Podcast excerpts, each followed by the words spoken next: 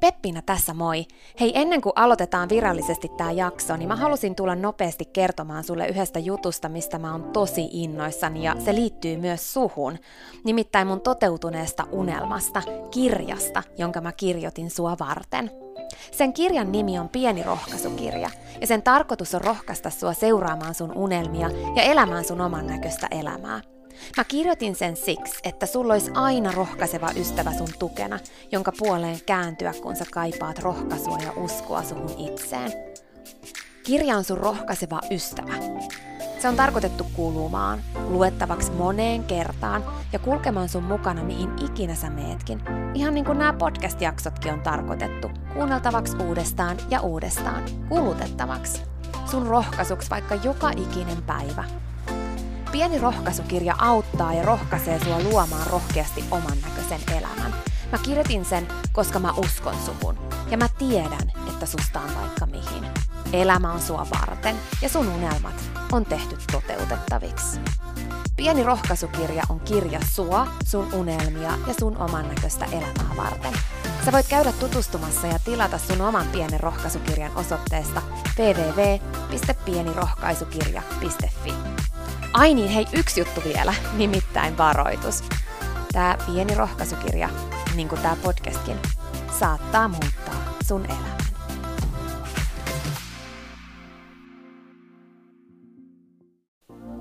Peppiinä tässä vielä, hei mä meinasin jo unohtaa. Yksi ihan pieni käytännön juttu tähän jaksoon liittyen vielä ennen kuin aloitetaan. Nimittäin tiedoksi, että tässä jaksossa on taustalla musiikki. Silloin kun mä aloitin Dream Talk podcastin nauhoittamisen, niin alussa mä käytin musiikkia jaksojen taustalla. Musiikki on taustalla kaikissa jaksoissa siihen asti, että tulee jakso numero 47. Eli 47 jaksosta eteenpäin ei enää ole musiikkia taustalla. Tää vaan ihan sun tiedoksi. Okei, mut nyt jaksoon. Varoitus. Tämä ohjelma saattaa nimittäin muuttaa sun elämän. Erityisesti säännöllisesti kuunneltuna. Tämän ohjelman tarkoitus on laittaa sut ajattelemaan sun elämää, elämään sun oman näköistä elämää, olemaan piittaamatta siitä, mitä muut ajattelee, uskaltamaan sanomaan ei asioille, jotka ei edistä sun unelmaa tai tee sulle muuten hyvää. Tämä ohjelma on sua varten. Mun nimi on Peppina Meronen ja tää on Dream Talk.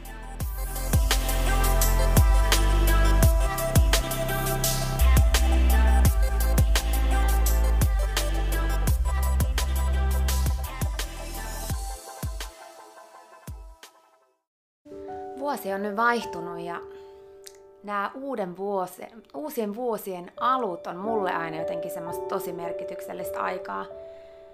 Mulle uuden vuoden vaihtuminen on semmoinen ihan uuden alku.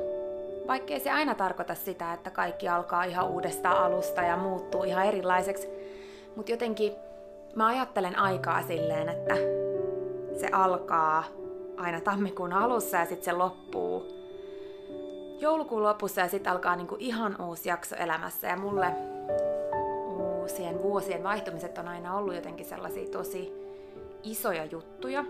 Ne on pitänyt sisällään paljon epätoivoa ja semmoista niinku just toivottomuutta ehkä vähän siitä, että kun toivois elämän olevan ihan erilaista kuin se on ja niinku, varsinkin nuorempana.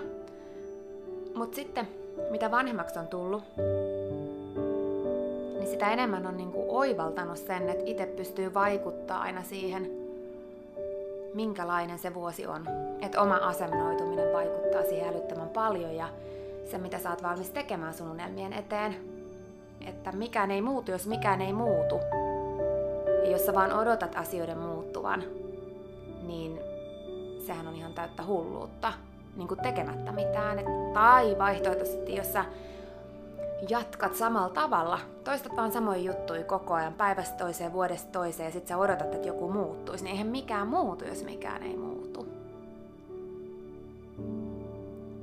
Mulle niin nykyään uudet vuodet ja uuden vuoden vaihtuminen on aina semmoinen niin innostava asia. Semmoinen niin kuin, jotenkin kun mä ajattelen elämässä muutenkin silleen, että joka ikinen päivä voi olla sulle uusi alku että joka ikinen päivä sä voit päättää, että onko tää sulle vaan yksi päivä muiden joukossa vai onko tää sulle niinku päivä yksi, jolloin sä aloitat jotain, mitä sä oot oikeasti miettinyt. Että sä muutat jotain. Mut sit niinku tää uuden vuoden vaihtuminen on aina vielä niinku isommin jotenkin sellainen mulle, semmoinen merkityksellinen uuden alku.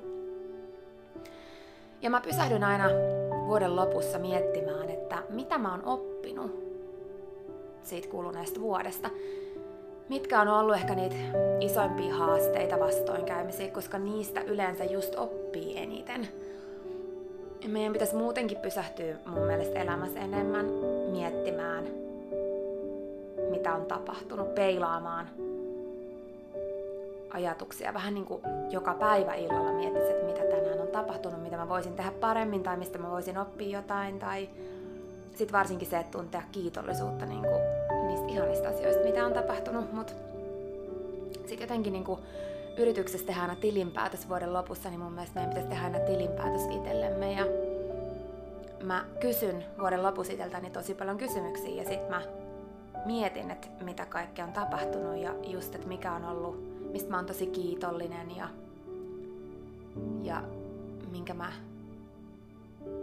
koen olleeni niin kuin iso haaste tai isoja haasteita ja sitten just se, että mitä mä oon niistä oppinut. Niin mä oon kasannut sua varten nyt viisi isoa oppia tai viisi isoa asiaa, mitkä on ollut uusia mulle vuonna 2018 ja ne on ollut sellaisia, että varmaan joissain näistä podcasteista mä oon, mä oon niistä maininnutkin, koska ne on ollut mulle aika isoja asioita. Mutta nyt mä haluan tässä jaksossa sukeltaa syvälle niihin jokaiseen ja laittaa myös sut ajattelemaan niitä sun omassa elämässä. Eli niitä on viisi ja mä käyn jokaisen yhden kerrallaan sun kanssa läpi. Mun isoimmat opit 2018 vuodelta. Ihan ensimmäisenä, tää voi kuulostaa hullulta sun mielestä, mutta mä opin syömään suklaata. Mä oon aina tykännyt suklaasta, mutta viime vuonna mä opin sen, että miten hyvältä suklaa maistuu, kun sä oikeasti annat sen sulaa suussa. Mä oon aina tykännyt suklaasta ja syönyt sitä niinku herkkuna. Mä oon itse tehnyt tosi paljon suklaata. Mutta mä oon aina syönyt sen eri tavalla. Ja kun mä opin niin, että mä laitan sen kitalakeen ja annan sen sulaa siellä, niin sen makunautinto meni ihan toiselle levelille. Ja mä oon siitä tosi onnellinen. Että aina puhutaan siitä, että yksi pala suklaata vaan riittää. Niin se on oikeasti totta. Ja se, miksi mä haluan puhua sulle tästä asiasta, ei ole se, että mä välttämättä haluaisin antaa sulle neuvoa opetella syömään suklaata, mutta se, että mitä sä voisit elämässä, mistä asiasta sä voisit elämässä saada enemmän, jos sä oikeasti keskittyisit siihen, antaisit sille enemmän aikaa ja kiireettömyyttä. Ja niin kuin, meillä on aina niin kauhea kiire joka paikkaan, ja me yritetään koko ajan niin kuin tehdä ja suorittaa niin paljon, niin tosi usein ne tärkeät hetket sieltä meidän päivästä menee ohi, ainakin siinä mittakaavassa, mitä ne vois olla mahdollisia. Eli jos nyt miettii vaikka tota suklaata, niin se nautinnon määrä on ihan jotain muuta, kun sä oikeasti pysähtyt siihen hetkeen ja annat sen sulaa suussa. Toi oli mulle vaan semmonen tosi iso ja pysäyttävä hetki, kun mä rupesin niinku miettimään, että miten paljon elämässä onkaan niitä asioita, mistä voisi niinku ihan eri tavalla nauttia. Sellainen mindfulness ja hetkeen pysähtyminen, meditointi, kaikki tämmönenhän on nyt tosi trendikästä, mikä on tosi hieno asia, koska me ihmiset eletään niin semmoisen kiireen ja suorittamisen keskellä, mutta siellä puhutaan tosi usein just siitä, että kuinka sä voit tiskata astioita ja oikeasti olla hetkessä ja tuntea sen, kuinka se, miltä se tuntuu se vaahto sun käsissä ja sit sä voit pestä kädet niin, että sä oikeasti niin kuin tunnet sen, miltä se tuntuu. Että sä nautit siitä, kuinka se lämmin vesi koskee sun käsiin ja miltä se niin tuntuu. Tai joku hampaiden peseminen, kuinka usein me tehdään se silleen niin kuin rutiininomaisesti, että olispa tää nyt jo ohi. Kun me voitaisiin oikeasti ottaa se hetki siihen, että me nautitaan siitä pysähtymisestä, kun me oikeasti pestään niitä hampaita tai mitä vaan. Ei mulla nyt ehkä tuu mitään sen ihmeempää tässä mieleen. Mutta ideana niinku se, että niitä päivittäisiä asioita, mitä me tehdään, miten paljon enemmän me voitaisiin saada elämästä irti, kun me osattaisiin nauttia niistä enemmän. Me niin usein aina niin kuin etitään jotain innostavampaa tai nautinnollisempaa tai suurempia kokemuksia. Ja sitten me unohdetaan, että meidän elämä kuitenkin koostuu niin pienistä hetkistä. Niin kuin ihan superpienistä hetkistä. Ja se on meidän oma valinta, että miten me halutaan kokea ne hetket. Mulla oli viime vuoden teemana Less is more. Mutta mä en oikein kauhean hyvin onnistunut siinä. Mutta mut mä uskon, että jotenkin toi 2018 oli semmonen välivuosi, joka oli tosi merkityksellinen siihen, että 2017 mä rupesin tajumaan, että mä ehkä teen vähän liikaa juttuja. Niin ihania ja kivoja kuin ne onkin. Ja sit mun teemaksi tuli se less is more. Ja sit vielä viime vuoden mä ehkä en ihan, tai no sanotaan suoraan, en onnistunut siinä ajatusmallissa ja tein ehkä ihan yhtä paljon, ellen jopa enemmänkin. Ja sit niinku se vahvistui mulle. Ja kaikki nämä asiat tavallaan, mitä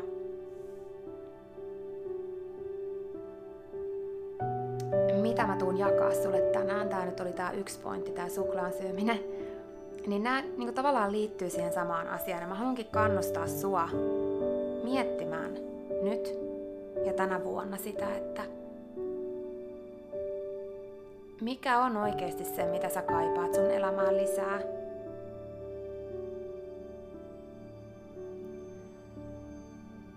Tästä voidaan mennäkin siihen seuraavaan kohtaan, mikä on mulla se, että et niinku, kun mä tosi usein puhun siitä, että sä pystyt mihin vaan, että sä voit oikeasti tehdä mitä vaan, ja just se, että sä pystyt niinku harjoittelemaan mitä vaan, ja sun menneisyys ei määritä sua. Ja mä oon edelleen 110 prosenttisesti sitä mieltä, että me liian usein me niin kuin määritetään se, mihin me voidaan olla kykeneväisiä nyt ja tulevaisuudessa sen perusteella, mihin me ollaan oltu kykeneväisiä menneisyydessä. Tai me määritetään, minkälaisia me ollaan sen perusteella, mitä meille on tapahtunut, minkälaisia kohtaamisia, ihmissuhteita ja asioita meidän elämässä on ollut aikaisemmin. Vaikka todellisuudessa niille ei ole mitään merkitystä siihen, että minkälaista sä haluat elämässä olevan nyt ja tulevaisuudessa. Et se on ehkä yksi isoimmista onnen estäjistä tai just unelmien toteutumisen estäjistä se, että me määritetään menneisyydellä nykyhetkemme ja tulevamme. En mä sano sitä, että menneisyys on merkityksetön, mutta se, että me usein kannetaan sieltä mukana asioita, jotka ei tee meille hyvää. Päinvastoin meidän kannattaisi ennemminkin kantaa sieltä mukana ainoastaan niitä asioita, mitä me voidaan oppia sieltä. Ja sen takia mullekin tämä just nimenomaan tämä vuoden läpikäyminen on just sitä, että mä haluan käydä sieltä menneestä vuodesta läpi ne, että mitä mä haluan kantaa mukana, mitä oppeja mä haluan kantaa mukana vuoteen 2019. Ja just se, että mitä mä en halua kantaa. Ja sitten ne voi jättää pois. Ja mikä ikinä kiinnostaa ja innostaa, niin siihen voi oppia harjoittelemalla. Mutta kun me ei usein olla valmiita tekemään sitä työtä sen eteen, että me opittaisiin jotain uutta, niin me jäädään kiinni niihin, mitä me nyt osataan, vaikkei ne tuntuisi hyvältä. Ja tästä tullaankin siihen lauseeseen, mikä viime vuonna tosi vahvasti pysäytti mut, kun mä törmäsin tähän ajatukseen jossain, mä en muista missä, mutta sieltä mä muodostin sitten suomeksi tämän lauseen, että pystyt mihin vaan, mutta et kaikkeen. Ja se on ehkä se less is more leveliin, leveliin niin kuin sata. Koska se nimenomaan on just sitä, että se ei ole kyse siitä, että meidän pitäisi niin kuin elää jotain semmoista kauhean niin kuin askeettista elämää, eikä tehdä mitään, eikä tavoitella mitään. Sekin on ok, en mä sitä sano. Mutta se ei ole mun juttu. Mutta se, että niinku, unelmia ja mahdollisuuksia on ihan älyttömän paljon tässä maailmassa. Ja ne on kaikki mahdollisia meille, mutta me yritetään tosi usein niin kuin aina laittaa vaan lisää kerroksia siihen meidän oman kakun päälle. Tai avata vaan niin kuin lisää ovia, laittamatta niitä edellisiä ovia kiinni.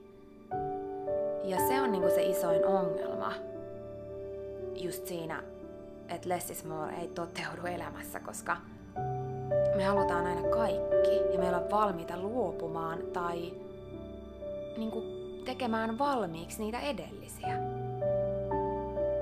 Et eihän se tarkoita sitä, että meidän pitäisi valita vaan yksi unelma koko meidän elämän aikana. Mutta se tarkoittaa sitä, että meidän pitäisi valita yksi kerrallaan.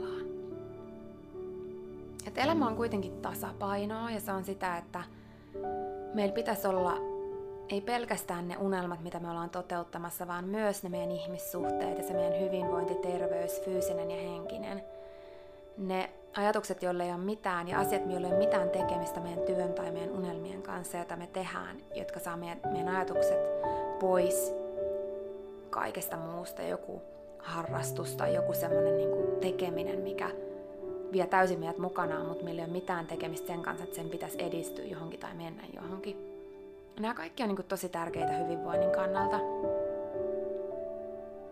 Se, että miten paljon sulla on resursseja hoitaa ja huoltaa sun ihmissuhteita, oli kyseessä sitten ystävyyssuhteet, sun perhe tai sun parisuhde.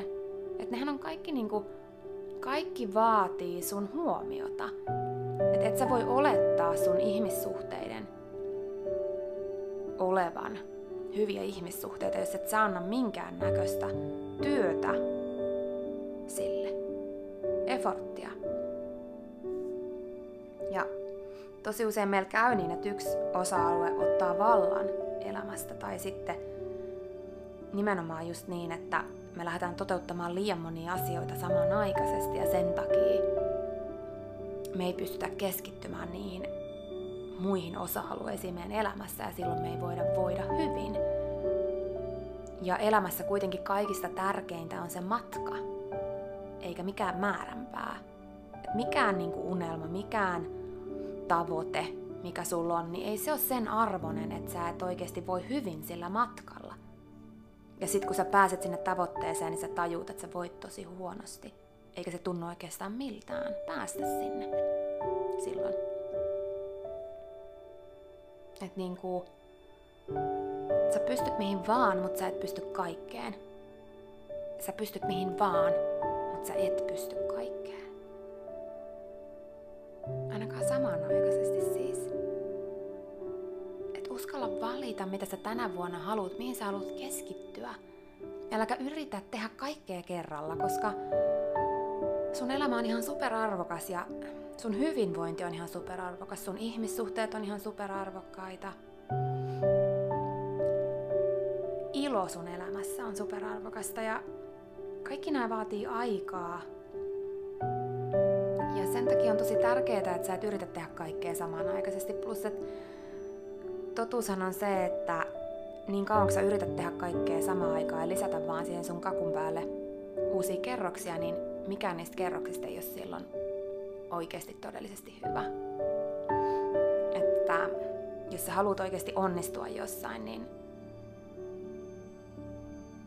uskalla katsoa peiliin ja kysyä itseltäsi, että ne asiat, missä sä koet, että sä oot epäonnistunut ja ei tää on mua varten tai en mä pysty tähän, niin oot sä uskaltanut keskittyä siihen kunnolla vai oot sä yrittänyt vähän tehdä sitä ja vähän jotain muuta samaan aikaan?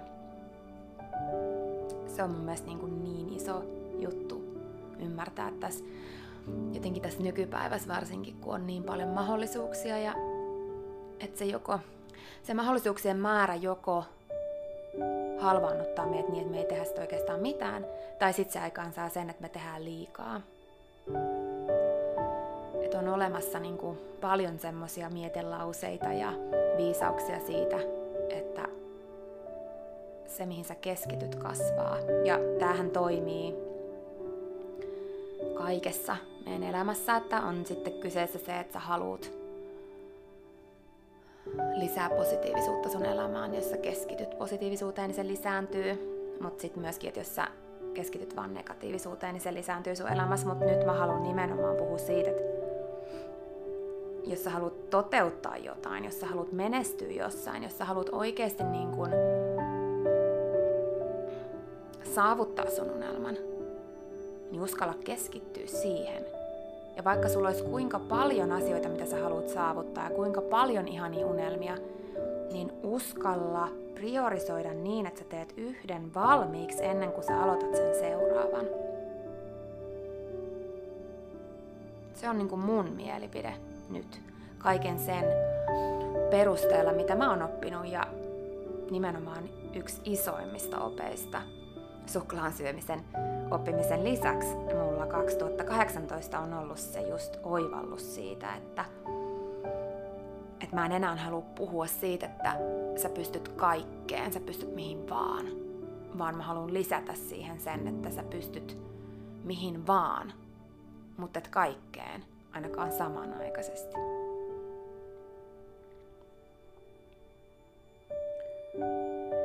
Et entistä niin kun tärkeämmäksi tulee se, että sä oikeasti mietit, että mikä on sun unelma. Mitkä on niitä asioita, mitä sä haluat saavuttaa. Ja mikä on tärkeää just nyt. Ja sit sä lähdet sitä kohti. Keskityt siihen. Niin silloin ne asiat toteutuu, silloin ne asiat onnistuu. Usko siihen, luota siihen prosessiin, että kun sä uskallat keskittyä johonkin, niin se kasvaa. Mutta kun sä yrität aina tehdä niin monta asiaa samanaikaisesti, niin ei yksikään niistä kasva kunnolla. Sä ansaitset sun unelman toteutumisen. Uskalla keskittyä. Ja tosi usein se, että jos me uskallettaisiin keskittyä siihen meidän ensimmäiseen unelmaan kunnolla ja tehdä se valmiiksi ennen kuin me aloitetaan tekemään sitä seuraavaa, niin oikeasti me menestyttäisiin. Ne mahdollisuudet ei katoa mihinkään, vaikka sä ensin keskittyisit siihen yhteen. No joo, toi on niinku mulle kolahtava juttu. Ja mä uskon, että mä en ole ainut, joka unelmoi isosti ja haluu kaiken nyt mielellään eilen. ja sen takia hairahtuu tekemään liian monta asiaa samanaikaisesti eikä oikeasti keskittymään. Tota, no tossa on noin kaksi, suklaan syöminen ja se, että sä pystyt mihin vaan, mutta et kaikkeen. Niin sitten ehkä niinku seuraavaksi mä haluan jakaa sulle yhden semmoisen uuden jutun, minkä mä oon aloittanut vuonna 2018, mitä mä voin suositella ihan jokaiselle. Mutta myöskin tämä ei välttämättä ole se, mitä sä tuut aloittamaan tai tekemään, mutta tää niin kun, tämän kautta mä haluan kannustaa sua siihen, että uskalla tehdä asioita, jotka pelottaa. Uskalla kasvattaa sun rohkeutta tekemällä asioita, jotka pelottaa, koska oikeasti silloin kun sä teet asioita, jotka pelottaa, jotka ei todellakaan ole sun mukavuusalueella, niin sä kasvatat sun itsetuntoa, sä kasvatat sun rohkeutta. Et se on ainut keino siihen rohkeuden kasvattamiseen. Ja se auttaa sua elämässä tosi paljon. Ja mä oon tehnyt tänä vuonna, tai siis vuonna 2018, niin fyysisesti sellaisia asioita, mitkä on haastanut mua tosi paljon myös henkisesti. Ja se on yksi osa-alue sitä oman, oman kasvun ja kehityksen osa-alue on se, että uskaltaa haastaa itseään fyysisesti. kun sä haastat itseäsi fyysisesti, niin silloin sä haastat itseäsi samalla myös henkisesti. Eli kun sä teet asioita, jotka on sulle haastavia fyysisesti, niin samalla sun mieli kasvaa, kehittyy, vahvistuu. Ja mulle se on ollut nyt kylmä vesi. Tosi usein siitä on puhuttu, että kylmä vesi on asia, joka lisää hyvinvointia tosi paljon ja avantouinti ja kaikki tämmönen, mutta mä en ole niinku, mä oon silloin tällöin käynyt, mutta mä en ole niinku aloittanut sitä mitenkään sillä harrastuksenomaisesti niinku säännöllisesti käymään. Mutta nyt mä oon tehnyt sen ja mä oon niinku todella haastanut itteeni. Eilenkin mä olin 0,5 asteisessa vedessä neljä minuuttia. Ja se oikeasti vähän jopa sattuu, mutta se tekee ihan älyttömän hyvää. Mutta siinä on hyvä todiste siitä. Muistan, kun Tony Robbins sanoi kerran, että, että se käy kylmä altaas joka päivä. Mutta kun se, silloin kun se aloitti sen kylmäaltaassa käymisen, niin se tuntui ihan kauhealta. Ja silloin niin kuin tavallaan aivot ja sun mieli yrittää sanoa sulle, että älä mene, sä oot hullu.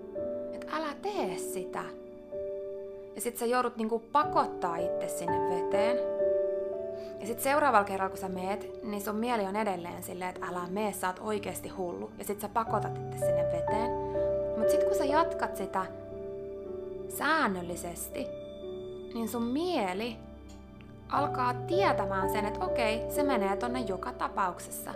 Ja se alkaa hiljenemään, eli se ei enää alakaan sanoa niitä asioita. Silloin sä oot alkanut ylittämään sitä rajaa sun mukavuusalueen ja sun epämukavuusalueen välillä.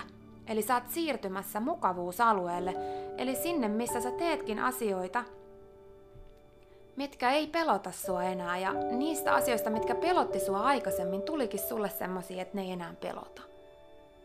Ja sit just Tony Robbins vaan sanoi silloin sitä, että sit, sit on aika niin lähteä etsimään taas uutta.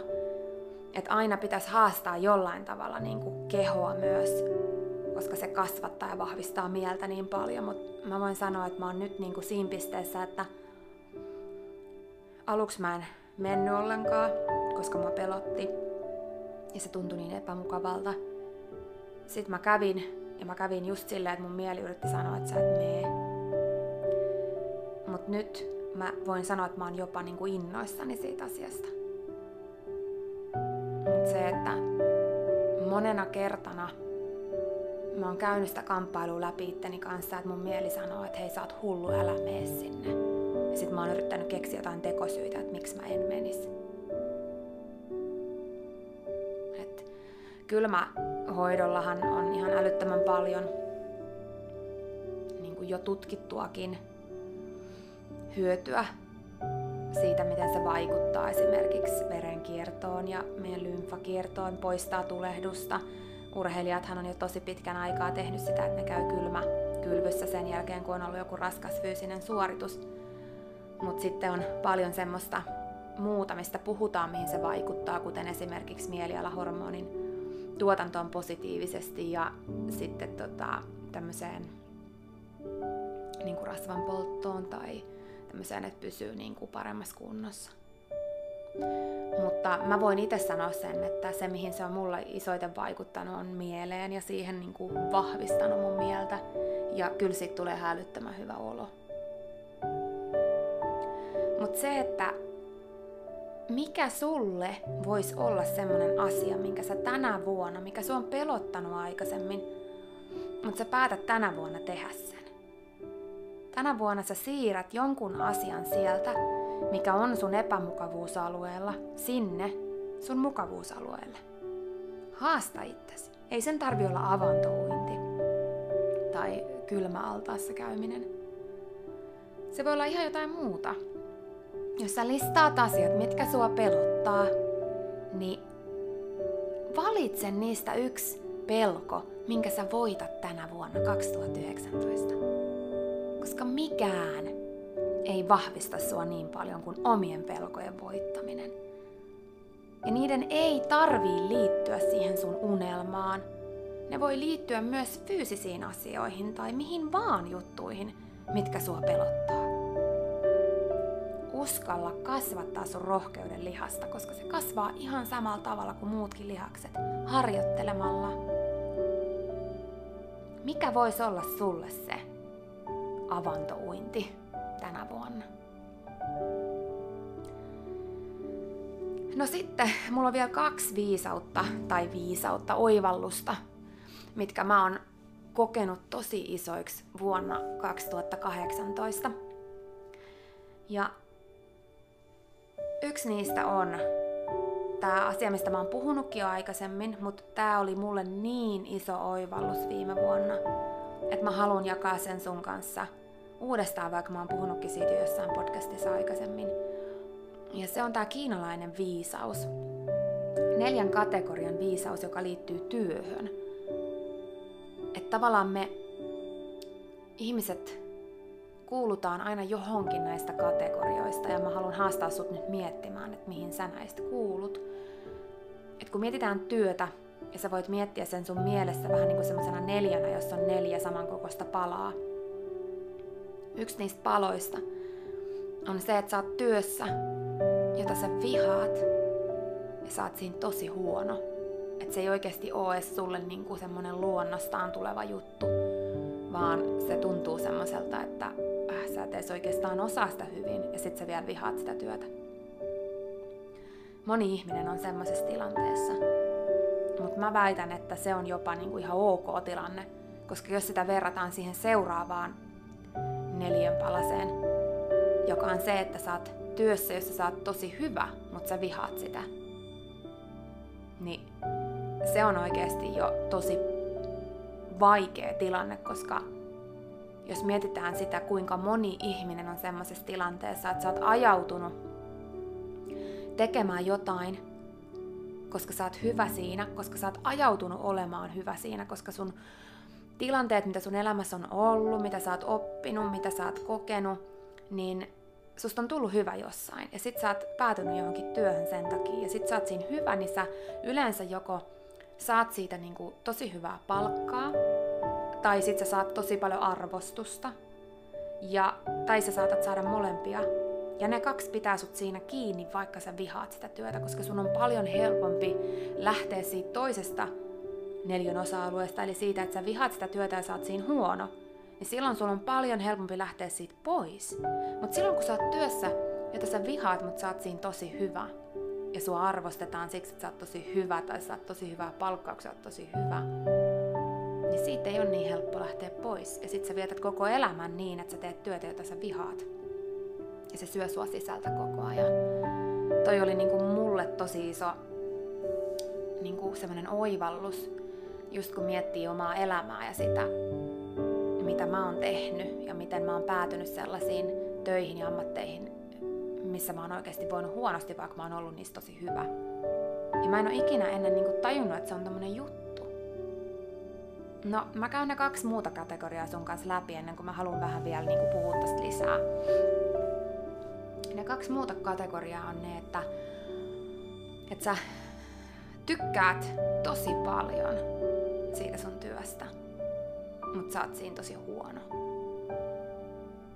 Sekin on tosi hyvä tilanne, koska se, että sä tykkäät jostain tosi paljon, mutta sä oot siinä huono, niin siinähän me vaan palataan siihen, mistä me puhuttiin tässä podcastissakin jo aikaisemmin, eli siihen, että kun sä voit tulla hyväksi missä vaan, sä voit kehittyä ja kasvaa ja harjoitella. Eli sehän on vaan niin kuin tosi hyvä tilanne, jos sä oot huono siinä, mistä, mistä sä tykkäät. Sitten vaan asetat itsellesi tavoitteen kehittyä ja kasvaa, oppia lisää. Tulla paremmaksi, harjoitella. Eli se on niinku yksi niistä osa-alueista. No sitten se viimeinen osa-alue on tietysti se ultimaattinen supertilanne. Eli että sä tykkää älyttömän paljon siitä, mitä te teet ja, ja sit sä oot vielä älyttömän hyvä siinä. Mutta jos mietitään prosentuaalisesti, että kuinka moni ihminen oikeasti on tässä viimeisimmässä kohdassa, niin aika harva. Et mä väitän, että tosi iso osa ihmisistä on siellä, missä ne on hyviä ja ne vihaa sitä. Mä oon esimerkiksi ihan älyttömän hyvä asiakaspalvelussa. on hyvä ihmisten kanssa ja mä oon tosi hyvä niin kuin vaikka kassalla tai lentoemäntänä tai niin kuin tämmöisissä tilanteissa, missä tarvii tehdä asiakaspalvelua. Mutta mä en tykkää siitä yhtään. Se ei ole mun juttu. Mä en, niin kuin, mä en saa siitä. Mä en niin kuin, no silloin alkuun, kun mä tein sitä, kun mä ajauduin tekemään sitä, niin kuin silloin 17-vuotiaana ekassa työpaikassa, niin kuin kunnon työpaikassa, niin, niin sitten aluksi oli ihan ok, koska kun on hyvä siinä, niin sehän menee silleen suhteellisen helposti. Mutta sitten jos sitä lähtee niinku ihan työkseen työkseen tekemään, eli niin kuin mä sitten päädyin siitä niinku myyjästä, mä päädyin niinku kassalla, olin tämmöisessä sisustusmyymälässä, niin sitten mä päädyin sieltä sitten lentoemännäksi. Niin tavallaan sielläkin se oli ihan ok, mutta siellä sitten kun se alkoi olemaan sitä, että sä olit tehnyt sitä vuoden, kaksi, kolme, neljä, viisi, niin sitten se alkoi tuntua tosi tyhmältä ja semmoiselta, että sä et tykännyt siitä. Sä olit edelleen hyvä siinä, mutta sitten se alkoi syömään sua sisältä, koska se ei ollut se, mistä sä oikeesti saat energiaa. Se ei ollut se, että sä käytät oikeasti sitä sun lahjaa, mikä sun on niinku tarkoitus käyttää. Ja silloin sä et voi hyvin. Silloin käy niin, että sä oot hyvä jossain, mutta sä vihaat sitä, ja niin kävi mulle. Ja siksi mä lähdin sieltä pois. Mutta se, että niin, ja siinä vaiheessa, kun mä aloin sitä vihaamaan, niin en mä sitten enää kovin hyvä siinä ollut, koska mä, se alkoi näkymään jo mun naamastakin, että mä en tykkää siitä. Ja silloin on aika lähteä mun mielestä jokaisen niin kun, ihan se on niin kuin velvollisuus lähteä silloin pois ja mennä tekemään jotain muuta. Mutta se, että tosi usein me ajaudutaan olemaan hyviä jossain, niin mä haluan kysyä sulta, että oot sä ajautunut olemaan hyvä jossain? Ja vaan sen takia teet sitä, mitä sä teet nytten. Että olisiko aika oppia jotain uutta tänä vuonna? Olisiko aika kehittyä ja kasvaa? Jos sä oot siinä pisteessä, että sä oot siellä lokerossa, missä sä oot hyvä jossain, mutta sä vihaat sitä, niin haasta itse tänä vuonna oppimaan jotain uutta, etsimään jotain uutta. Ei se tarkoita sitä, että sun täytyy lähteä pois ja irtisanoa itsesi jostain työstä, mutta sä voit suhtautua siihen eri tavalla, sä voit kouluttautua, kasvaa ja kehittyä siinä rinnalla johonkin muuhun. Sä voit avata sun ajatusmaailmaa siihen, että mistä sä oikeasti tykkäät. Koska vaikka sä siirtyisit sieltä siihen kategoriaan, että sä tykkäät jostain älyttömän paljon, mutta sä, siitä, sä oot siinä ihan tosi huono, niin sä voit nyt alkaa harjoittaa ittees olemaan parempi. Vuonna 2019 sä voit päättää, että sä kasvat ja kehityt paremmaksi siinä, mistä sä oikeasti tykkäät, jotta sä voit esimerkiksi työllistyä siihen jossain vaiheessa. Mieti, missä kategoriassa sä oot. Ja jos sä oot sillä, sellaisessa tilanteessa, että sulla on tosi hyvä tilanne nyt, niin hei, oo iloinen siitä ja kiitollinen siitä ja tunne se kiitollisuus ja kanna sitä mukana, kun sä meet sinne, koska se vaikuttaa siihen sun vuoteen tosi paljon. Mutta jos sä et oo siinä tilanteessa, että sä voit tuntea kiitollisuutta siitä, että sä saat tehdä sitä, mistä sä tykkäät ja missä sä oot hyvä, niin ala tekemään asioita muutoksen eteen jotenkin aina puhutaan siitä, että tee sitä, mitä sä rakastat ja näitä juttuja, mutta mä en ole koskaan niin, kuin, niin syvällisesti ajatellut sitä kuin mitä mä ajattelin vuonna 2018, kun mä oikein omaa elämää niin kuin peilasin siihen, että susta tulee hyvä jossain. Että et kun aina puhutaan sitä, että käytä sun lahjaa ja tee sitä, missä sä oot hyvä, niin ei se aina tarkoita sitä, että se missä sä oot hyvä on se, mitä sun pitäisi tehdä, koska se voi olla, että sä oot hyvä siinä sen takia, että sä oot ajautunut olemaan hyvä ja se ei oo sun juttu. Et se, että sä oot hyvä jossain, niin ei sen tarvii tarkoittaa sitä, että se on sun juttu. Se oli ehkä se isoin oivallus tosta kiinalaisesta viisaudesta. Et se, että niin kun uskaltaa taas olla huono jossain ja tulla paremmaksi ja etsiä sitä omaa juttua, ettei jää kiinni siihen, että nyt osaa jotain ja kuvittelee, että sen takia se pitää olla sun juttu. No sit se vika, vika viisaus, mikä onkin tosi hyvin niin kuin lopettaa tämän tämänpäiväisen podcastin, niin on se, että tosi usein me ajatellaan, niin kuin, että me tiedetään tosi paljon juttuja ja me, että mä tiedän tämän, mä tiedän tämän, mä tiedän tämän. Ja sitten me etitään niin kuin uusia ratkaisuja, varsinkin kun vuosi vaihtuu, niin me lähdetään etsimään niin kuin uusia työkaluja vaikka siihen, että me päästäisiin parempaan kuntoon, että me vähän kiinteydyttäisiin, laihduttaisiin tai jotain muuta. Aina semmoisia niin uusia ratkaisuja ja lehdethän on pullollaan niitä ja niillä ne myy. Ja netti on pullollaan erilaisia pikaratkaisuja onneen. Mutta se, että mä haluan niinku haastaa sut miettimään, että sul on se tieto jo, mitä sä tarvit. Se tieto itsessään ei auta yhtään mitään. Et vaikka sä kuinka hankkisit lisää tietoa siitä asiasta siihen muutokseen, minkä sä sun elämään haluat, niin ei se tieto tuu tekemään sitä muutosta. Vaan ainoastaan se, että sä itse otat käyttöön sen tiedon, mikä sulla on tällä hetkellä jo. Ja mä uskon, että sulla on tosi paljon tietoa. Kerran yhdessä valmennuksessa yksi puhuja sanoi, että hei, jos tieto olisi se avain, niin kaikki meistä olisi menestyneitä ja tosi fitissä kunnossa. Ja sehän on totta.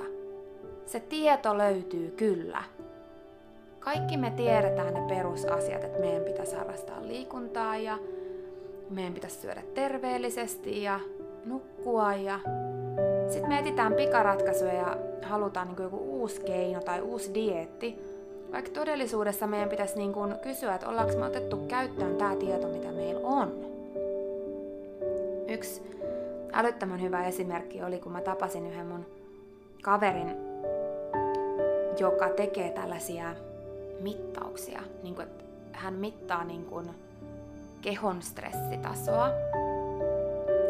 Että pystytään näkemään niin kuin tämmöisten mittareiden avulla, jotka kiinnitetään itseen. Että miten päivällä ja yöllä niin kehossa niin kuin se stressitaso nousee, laskee, miten sä palaudut ja näin. Tosi mielenkiintoinen mittaus.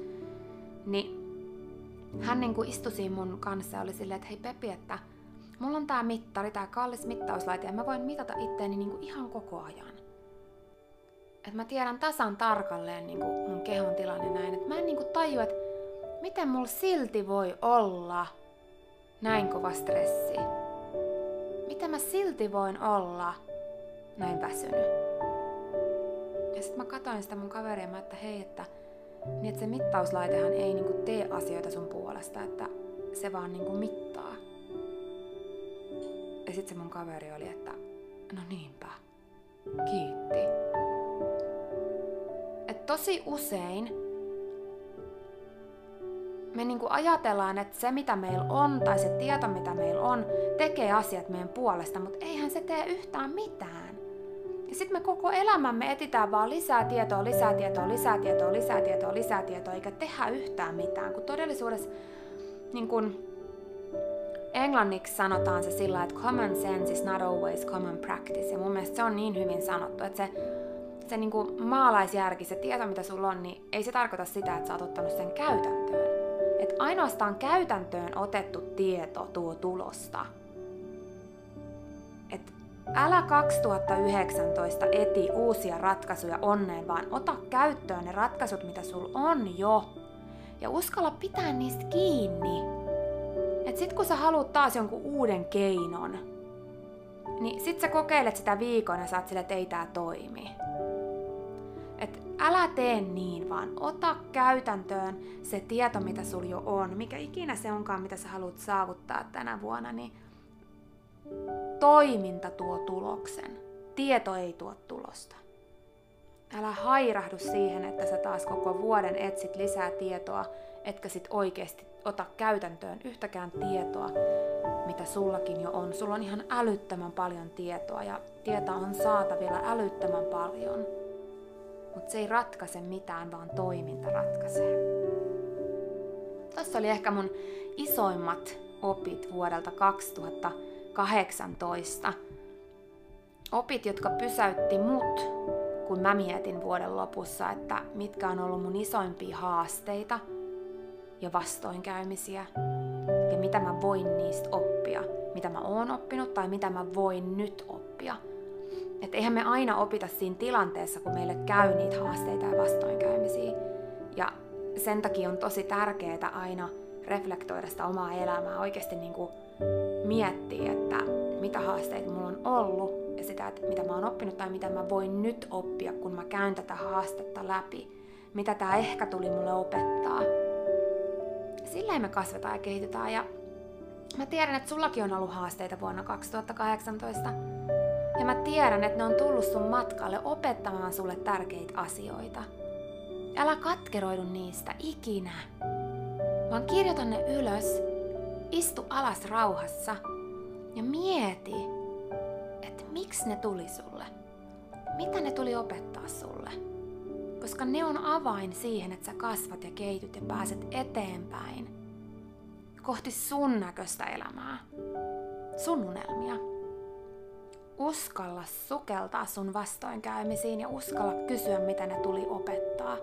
Ja mä toivon, että nämä mun vastoinkäymisten kautta opitut asiat voi auttaa myös sua siinä, että sun vuodesta 2019 tulee sun näköinen vuosi, täynnä sun näköisiä asioita, sun näköisiä unelmia. Että sä voit hyvin. Se on mun toive. Mä toivon sulle aivan ihanaa vuotta 2019. Kiitos kun sä kuuntelet mun podcastia. Se merkitsee mulle tosi paljon. Siinä oli tämänkertainen jakso. Kiitos kun sä kuuntelit ja toivottavasti sä tykkäsit. Jos sä tykkäsit, niin teethän palveluksen ja jaat tämän jakson tai tämän koko podcastin eteenpäin. Tehdään yhdessä tästä maailmasta parempi ja positiivisempi paikka, missä ihmiset elää oman näköistä elämää. Hei, seuraathan sä mua jo Instagramissa ja YouTubessa. Molemmista sä löydät paljon motivoivia videoita ja molemmat sä löydät tällä samalla nimellä eli Dream Talk. Siihen asti, kun me kuullaan seuraavan kerran, muista, että sä oot kaikista tärkein. Se, että sä elät sun oman näköistä elämää, ei ole palvelus pelkästään sulle, se on palvelus myös kaikille muille. Usko suhun, usko itteesi ja jos joskus se tuntuu vaikealta uskoa, niin muista aina, että mä uskon suhun.